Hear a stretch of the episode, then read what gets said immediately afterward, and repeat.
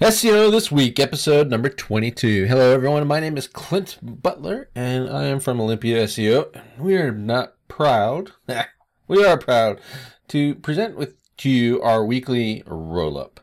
So, without further ado, we got a lot of sites to get to this week, so let's get started. First, we're going to start off with Rand Fishkin over at Moz.com. This isn't a Whiteboard Friday, this is actually a blog post, and it's called It's Time to Stop Doing On Page SEO Like It's 2012. I think really the article should be titled something differently because for the gist of it is saying don't follow the tools like Yoast or ModuleZone on page grader uh, blindly when optimizing your keywords. In particular, when you're looking at keyword density type stuff. Now, you can kind of go into one or two lines as keyword density doesn't matter, or do, Google doesn't look at it, or keyword density does matter and Google does look at it. But if you do your own research on your terms, you'll find that there's averages that are going on. Like number one, two, three, maybe have eight to ten percent keyword density. Uh, so if the top 10 all have around the same keyword density. And clearly something is going on with that, uh, and it does matter.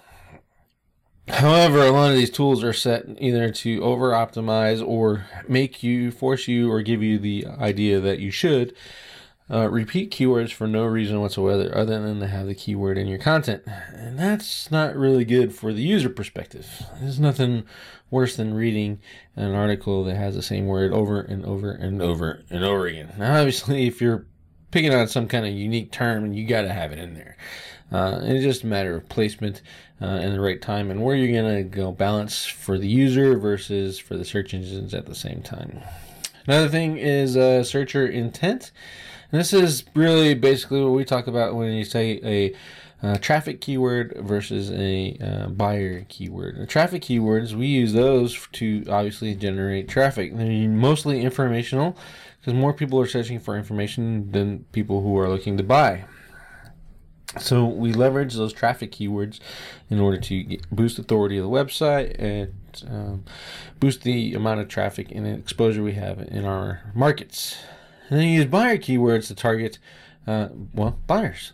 And so, really, the searcher intent is you, you got to know that and find some tools to help you figure it out. And there's a bunch of them out there. But if you're looking for traffic keywords, you can use Ubersuggest or AdWords keyword tool or uh, even uh, answers answerthepublic.com. Those are good for finding some traffic terms.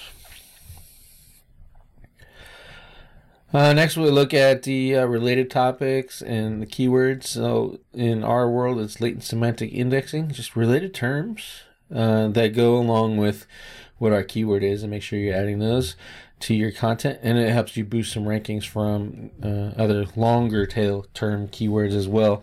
So you can kind of you know multitask essentially uh, what your article is, and you get more traffic that way. and then uh, let's see. Next is on page. Stop assuming links always beat on page. Uh, on page is your foundation, and links are the roads that lead to it. So I suggest that you take both uh, seriously. And then size pages matter, but so do the sites hosting them. This is really about branding. Like and suggesting that you should have a large site or if you want to expand in multiple directions or reach a bigger market you should have a larger site uh, and then but the really the point that you have to understand is you are not going to beat wikipedia dribbble zappos or zillow uh, in any of their markets uh, very easily especially if you're trying to do it broadly. But you can beat those sites if you're doing it narrow, targeted uh, searching. So build your brand, build it in your area, especially if you're a local business focusing on your area, your area expertise, and you'll do just fine.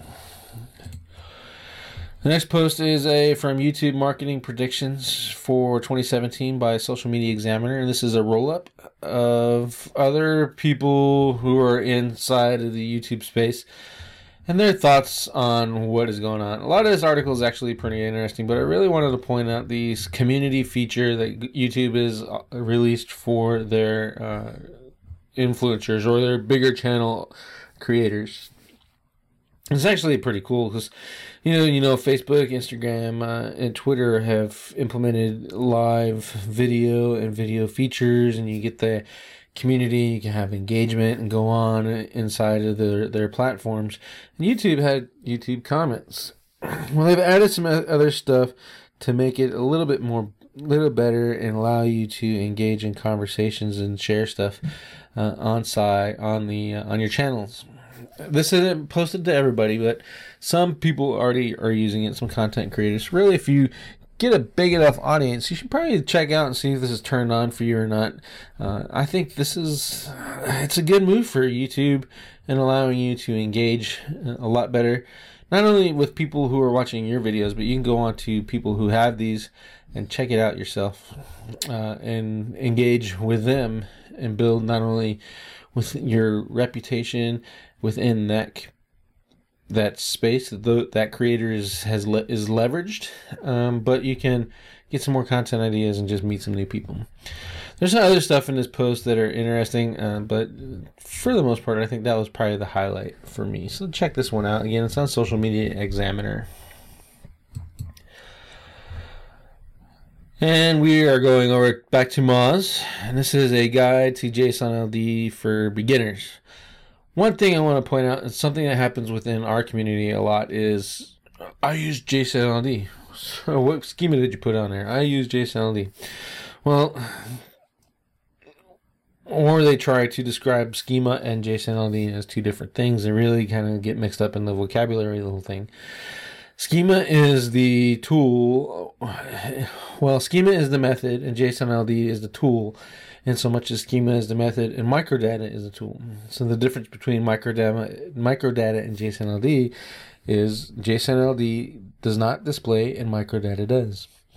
We use JSON LD almost uh, exclusively because it does not alter the design of our clients' websites. Because again, we're not uh, we're not displaying anything on the site, so we're not changing the design, hurting conversions or any of that.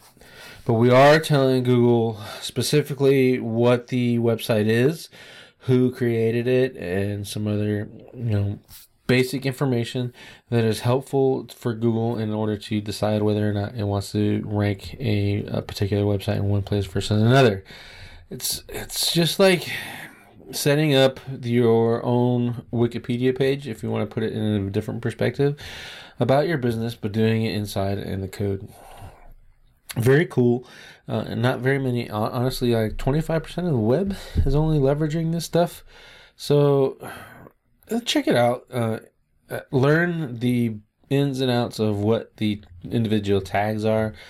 Uh, but if you have your own SEO guy, don't mess with it really it's just good to know when someone says hey i did some json ld on your site or i added schema you kind of know that this is what they're talking about but if you are an seo guy and you're just getting started this is a good this is a good uh, dictionary essentially uh, about what each of these little tags are uh, and what segments what they do and how to leverage those you can find all this information on the schema.org site but it's really um, that's a big site. It's, it's kind of heady and takes a lot of research, and this is broken down uh, pretty quickly for you to figure out. So, again, check this out. Either you know, if you're an agency or you're just a client and you want to know a little bit about it and kind of define what is going on inside of your uh, website and what they're doing for you.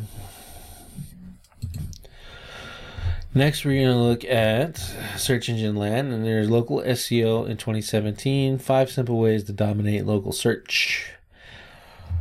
This talks about title tags, meta descriptions, online directory citations, Google My Business, online reviews, and local d- structured data. The schema we just talked about in, with the JSON LD.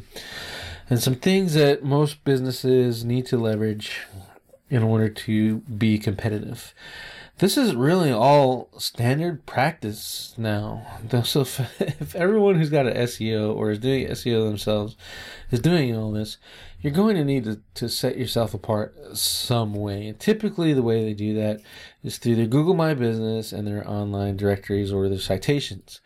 Either they get more citations or they boost the power of those citations uh, and they make sure that their Google My Business page is optimized. And a lot of businesses really aren't doing that very well.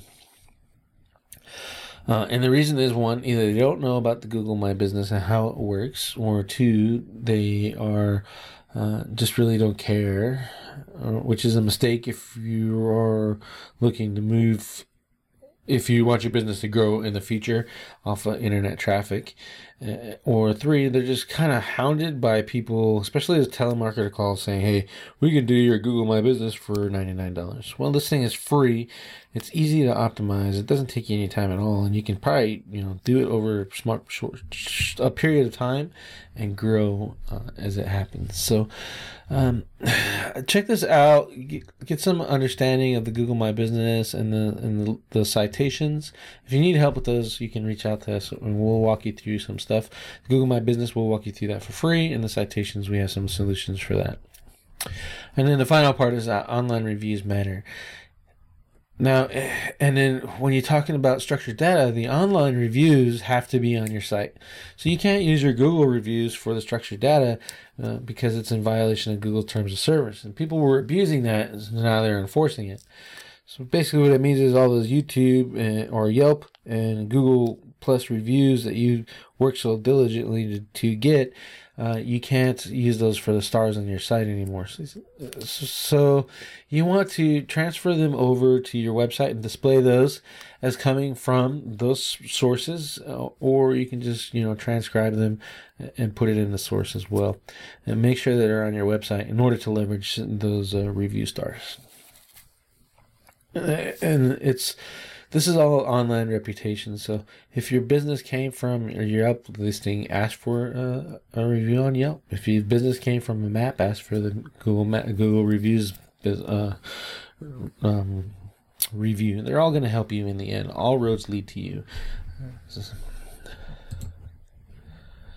And next one is a SEO checklist 21 common mistakes to avoid. This one is in the roll up, not because it's an excellent article. Uh, it's not bad, but it's not because it's an excellent article. It's a good template. And what I mean by that is if anyone has a on-page checklist, if you turn the reverse around, and this is for example, optimizing a keyword, optimizing content around one keyword. First, one page should be about one keyword. That's this is, um, in short, it's stupid to say, hey, I need to optimize. Let's say, let's go. I have a web page about web design. I want to talk about web design. It's going to be optimized for web design, and then I'm going to, in order to optimize that, I'm going to put latent semantic indexing and take that into account and add related terms to it, and then hope, uh, and in the process of optimizing for that one keyword, it is going to rank for other keywords. So this uh, goal of let's make one page about ten keywords, it's well, well, it sounds great, and the concept behind it is good.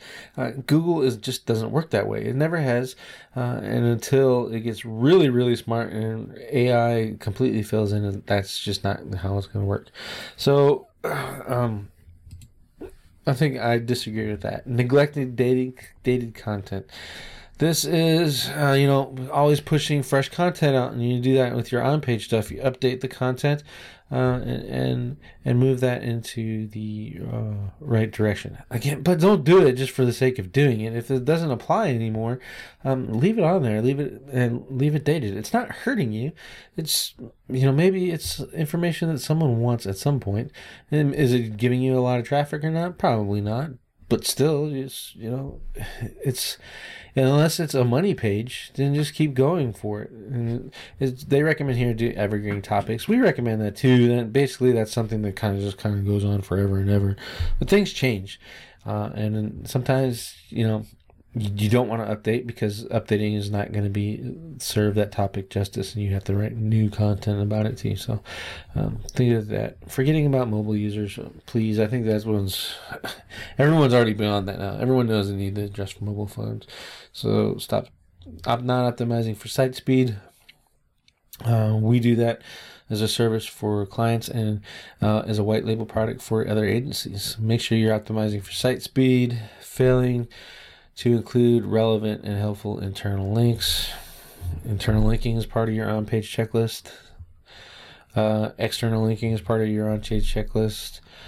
Uh, hard breaking up your content and using H1, H2, H3 tags as part of your checklist. Images as part of your on-page checklist. Having unique content as part of your on-page checklist.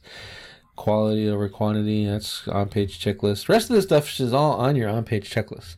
Especially what they did is they took the on-page checklist and said, "Hey, you not doing this is a mistake." Well done. I want you to use this page, however, as a template for other content you can create because you're they're actually it's actually really smart. So if you have a site, let's say you have an SEO checklist for on-page marketers or for content marketers, you have 21 common mistakes to avoid. Now you can flip it around and put 21 common things to 21 basic uh, steps to complete. And now you have two pieces of content talking about really the same thing. You just hitting them from a different perspective. It's a lot easier to write like that. Uh, so I think you should leverage that. And again, you can do one. Let's say you can. They did the one here on this site, and then they can do another uh, guest post on someone else's site with the inverse topic, or even break it up into two. You know, two uh, ten common mistakes to avoid and 10 common things to do for a page. So uh, use this as a template. It's a good idea uh, for marketing. That's why we highlighted it. Uh, next, practical e commerce 15 online courses for entrepreneurs. If you're not learning, you're dying. And especially in the digital marketing, trends change, technologies change, websites change, ways we reach our customers is changing, uh, and it changes every day. There, there's new and exciting ways to do it. So if you're not learning about that stuff, then you're dying. And the reason this is here is to give you some courses to get you into the habit of learning something. If you're not doing anything, let's say you're you're an avid course buyer like we are. Um, then that's fine. Just keep buying courses, learn once a month, learn something new, implement that action, and take action and get something out of it and add that to your mix. Uh, but you should be doing that all the time. And if you don't have anything, then here's some free resources to, to look at and, and check out just to get the brain juices flowing and it helps you think, write, and perform better as a marketer. This is Kissmetrics blog, and as I said in the SEO This Week post, if you haven't seen that yet, go check it out on the blog. Uh, the uh, single advertising factor that's more important than demographics is customer intent. And we go back into the informational keywords versus buyer keywords. And you got to know customer intent and how you're going to target things if you are doing a lot of informational stuff, you're going to get a lot of traffic, but your conversion rate's going to be a lot lower. If you're doing exclusively buyer stuff, you're not going to get a lot of traffic, but your conversion rate's going to be a lot higher. Uh, so you have to balance that out and figure out what you want to do and what's important to you. A lot of business owners focus on the traffic. And then they look at the conversion number and they're like, oh, well, it's 3%. That's pretty good. We're doing good. Well, what if you didn't work, focus on traffic and you focus solely on buyer intent and you nailed tons of keywords that maybe only got you 100 visitors and you converted 30% of those into uh, sales? Your numbers are a lot better in the end. You're making a lot more money that way.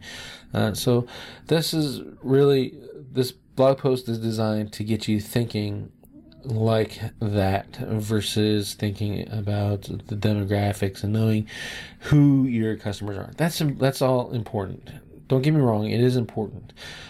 But it's more important to know when they're in the buying stage versus the research and informational seeking stage, especially when you're looking when your business uh, lives and dies by online sales, uh, as in a e-commerce type thing.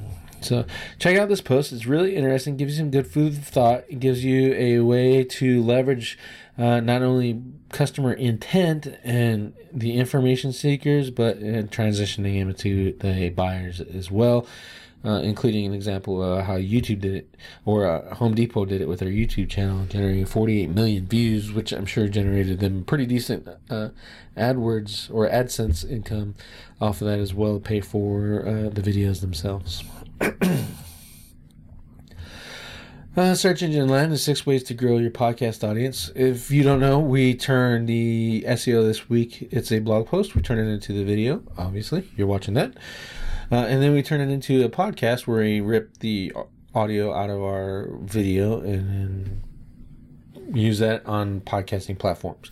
This is a good way to leverage you one piece of content that you generate, anyone can do it, um, and then turn it into multiple ways for people to to find it and to read it and to enjoy it, to view it or listen to it, or to consume it. That's the word I was looking for.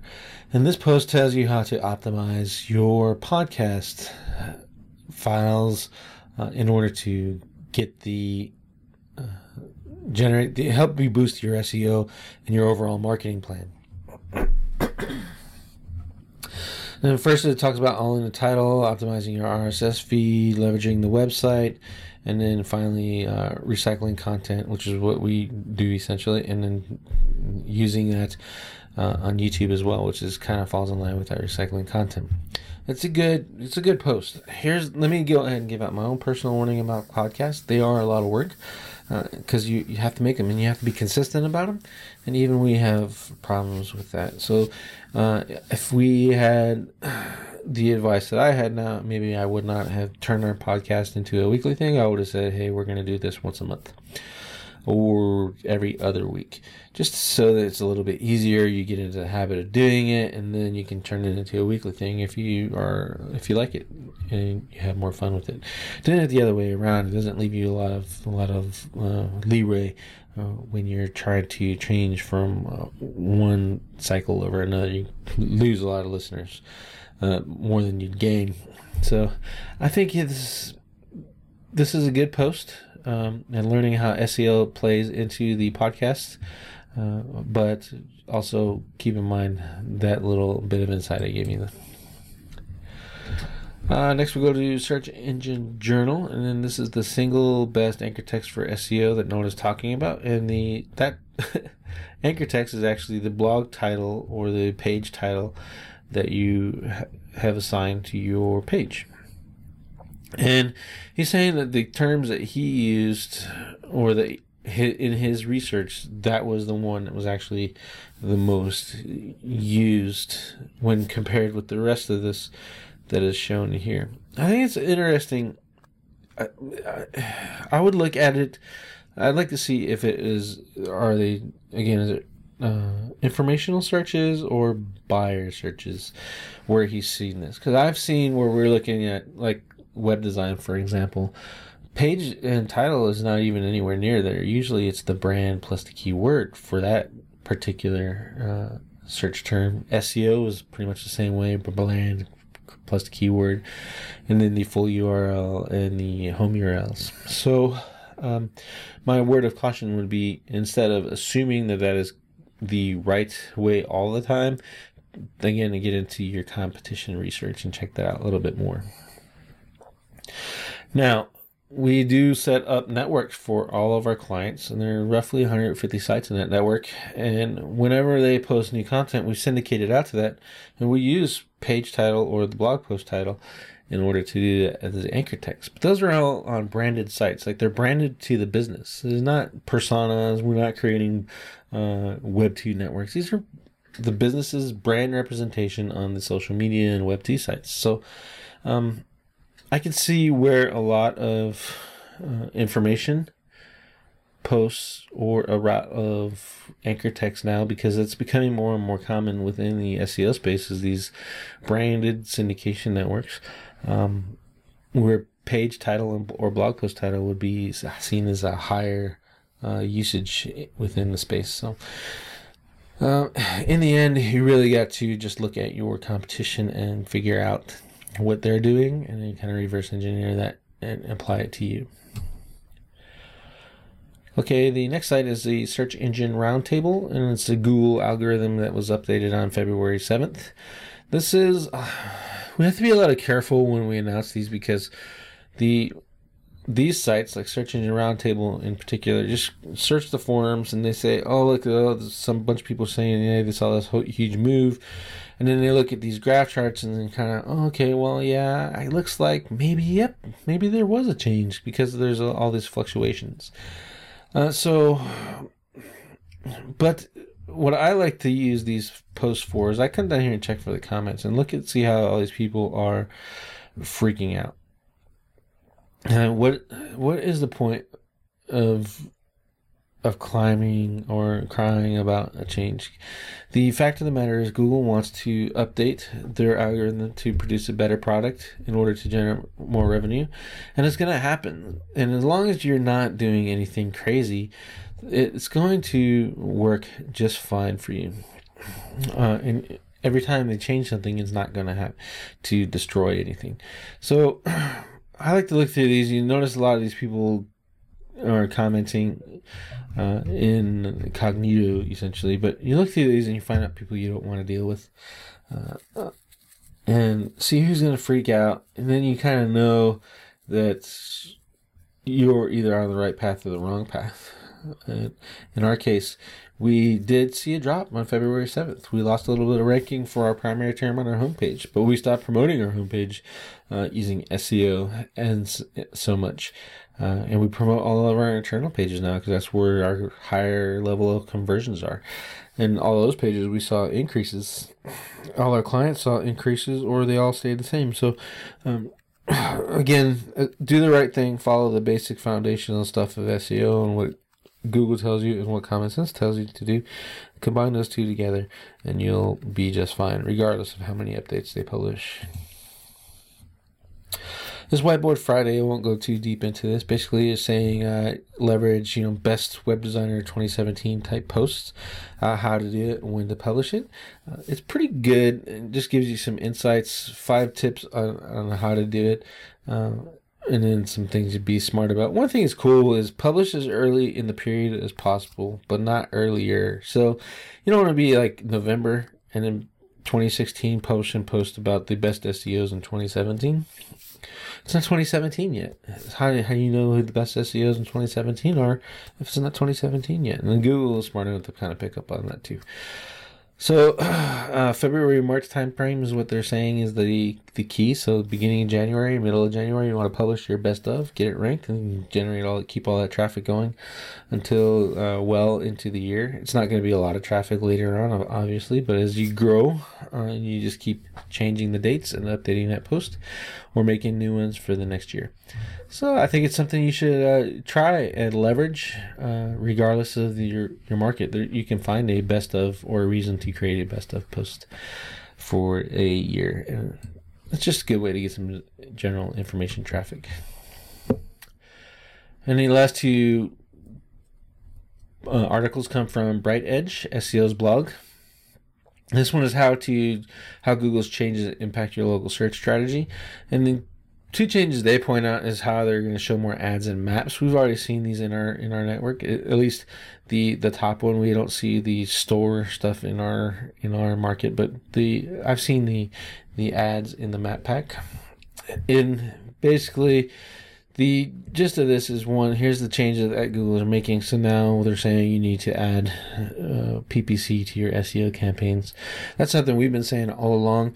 If you follow us any period of time you know that we promote doing pay per click as a part of a integral part of your seo campaign use pay per click to identify the amount of search volume, you use pay per click to identify the converting keywords, and then you use SEO to uh, to rank for those organically and move on with your pay per click campaigns and other terms. And you keep doing that over and over again, and you're going to generate a, a lot of traffic and a lot of sales by convert by and and save a lot of money by not targeting words that don't necessarily have the search volume that you need. And the last post is understanding the micro moments. And micro moments is published by Google or I want to go, I want to know, I want to do, and I want to buy. And this gives a five step example of what you can do and how to leverage that. I think everybody should do this because these micro moments are picked out exclusively for the purpose of their converting uh, visitors into mostly uh, sales. For local business, I want to go is really good, uh, and I want to know or I want to do. I want to go and I want to do are really good for local businesses. I want to buy are really good for ecom, and I want to know is good for everybody in informational searches. So um, leverage those four types. Leverage this checklist. Kind of make your own thing, and go back into that keyword. Uh, the keyword uh, best of, and then the other one about uh, uh, anchor text, and and then the other one are local SEO tips to figure out how to uh, find the keywords that fit into those four micro po- micro moments, and, uh, and, since Google is awarding websites that are uh, taking or looking at micro moments a lot closer, then leverage that right now as a good way to increase your traffic. Finally, we have one new addition to SEO this week, and that is a. Let's kind of ask a question to the the market. And this one is: Do blank four or four pages hurt your rankings? And it's brought up by a video that Josh Brzezinski did on his YouTube channel, where he said a blank four or four pages actually are negative or considered a negative by Google.